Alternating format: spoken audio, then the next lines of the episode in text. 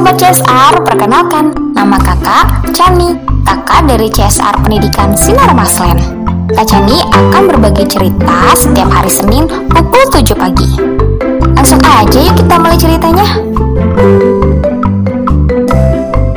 Seekor landak di sarang rubah. Suatu hari yang cerah, ketika sang mentari meninggi dan menyinari alam dengan hangatnya, seekor rubah keluar dari sarang sambil mencium-cium udara segar. Sarang rubah itu berada di bawah pohon yang besar. Dia menemukan tempat itu ketika dia memutuskan untuk berpindah tempat dari sebuah gunung karena di sana terlalu banyak rubah dan makanan pun menjadi sangat sedikit. Hari itu sang rubah berkeliaran mencari makanan seperti tikus, katak, kelinci, dan hewan lainnya.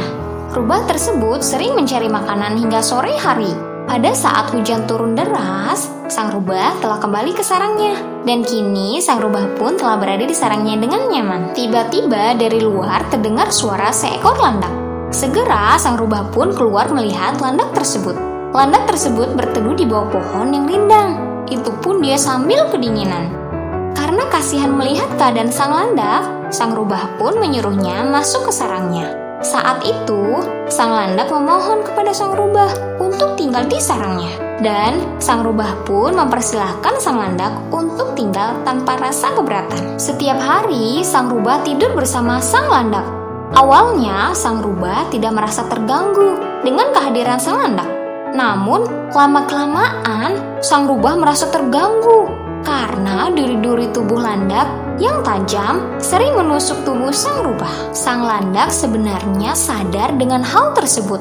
Namun, dia hanya diam dan tidak mau meminta maaf atas ketidaksopanannya itu. Akhirnya, sang rubah marah kepada sang landak. Dia mencoba untuk berbicara kepada landak dan memohon untuk meminta landak pergi dari sarang sang rubah. "Maaf Tuan Landak, akhir-akhir ini saat aku tidur, aku sering terbangun dan kesakitan karena tertusuk duri-durimu yang tajam itu. Aku memintamu agar Tuan Landak mencari sendiri atau membuat sarang sendiri," pinta sang rubah dengan sopan. Namun sang landak enggan pergi, malah ia mengancam sang rubah untuk keluar dari sarangnya dan mencari sarang baru. Landak merasa sang rubah sangatlah lemah, hingga tidak bersikap tegas terhadapnya. "Hai Tuan Rubah, aku sangat nyaman tinggal di sarang ini, dan kini aku tidak mau meninggalkan tempat ini.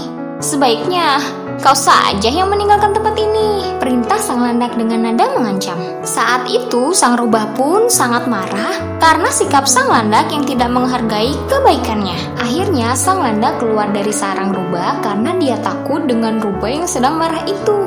Kini, sang landak merenung dan berjanji kepada dirinya untuk tidak mengulangi perbuatannya. Adik-adik, dari cerita Kak Chani tersebut, 1. Pesan moral apa yang bisa kita dapatkan? 2. Bagaimanakah perasaan kalian terhadap cerita tersebut? Jelaskan alasannya ya. Yang 3. Dari cerita tersebut, apa yang boleh dilakukan dan apa yang tidak boleh dilakukan?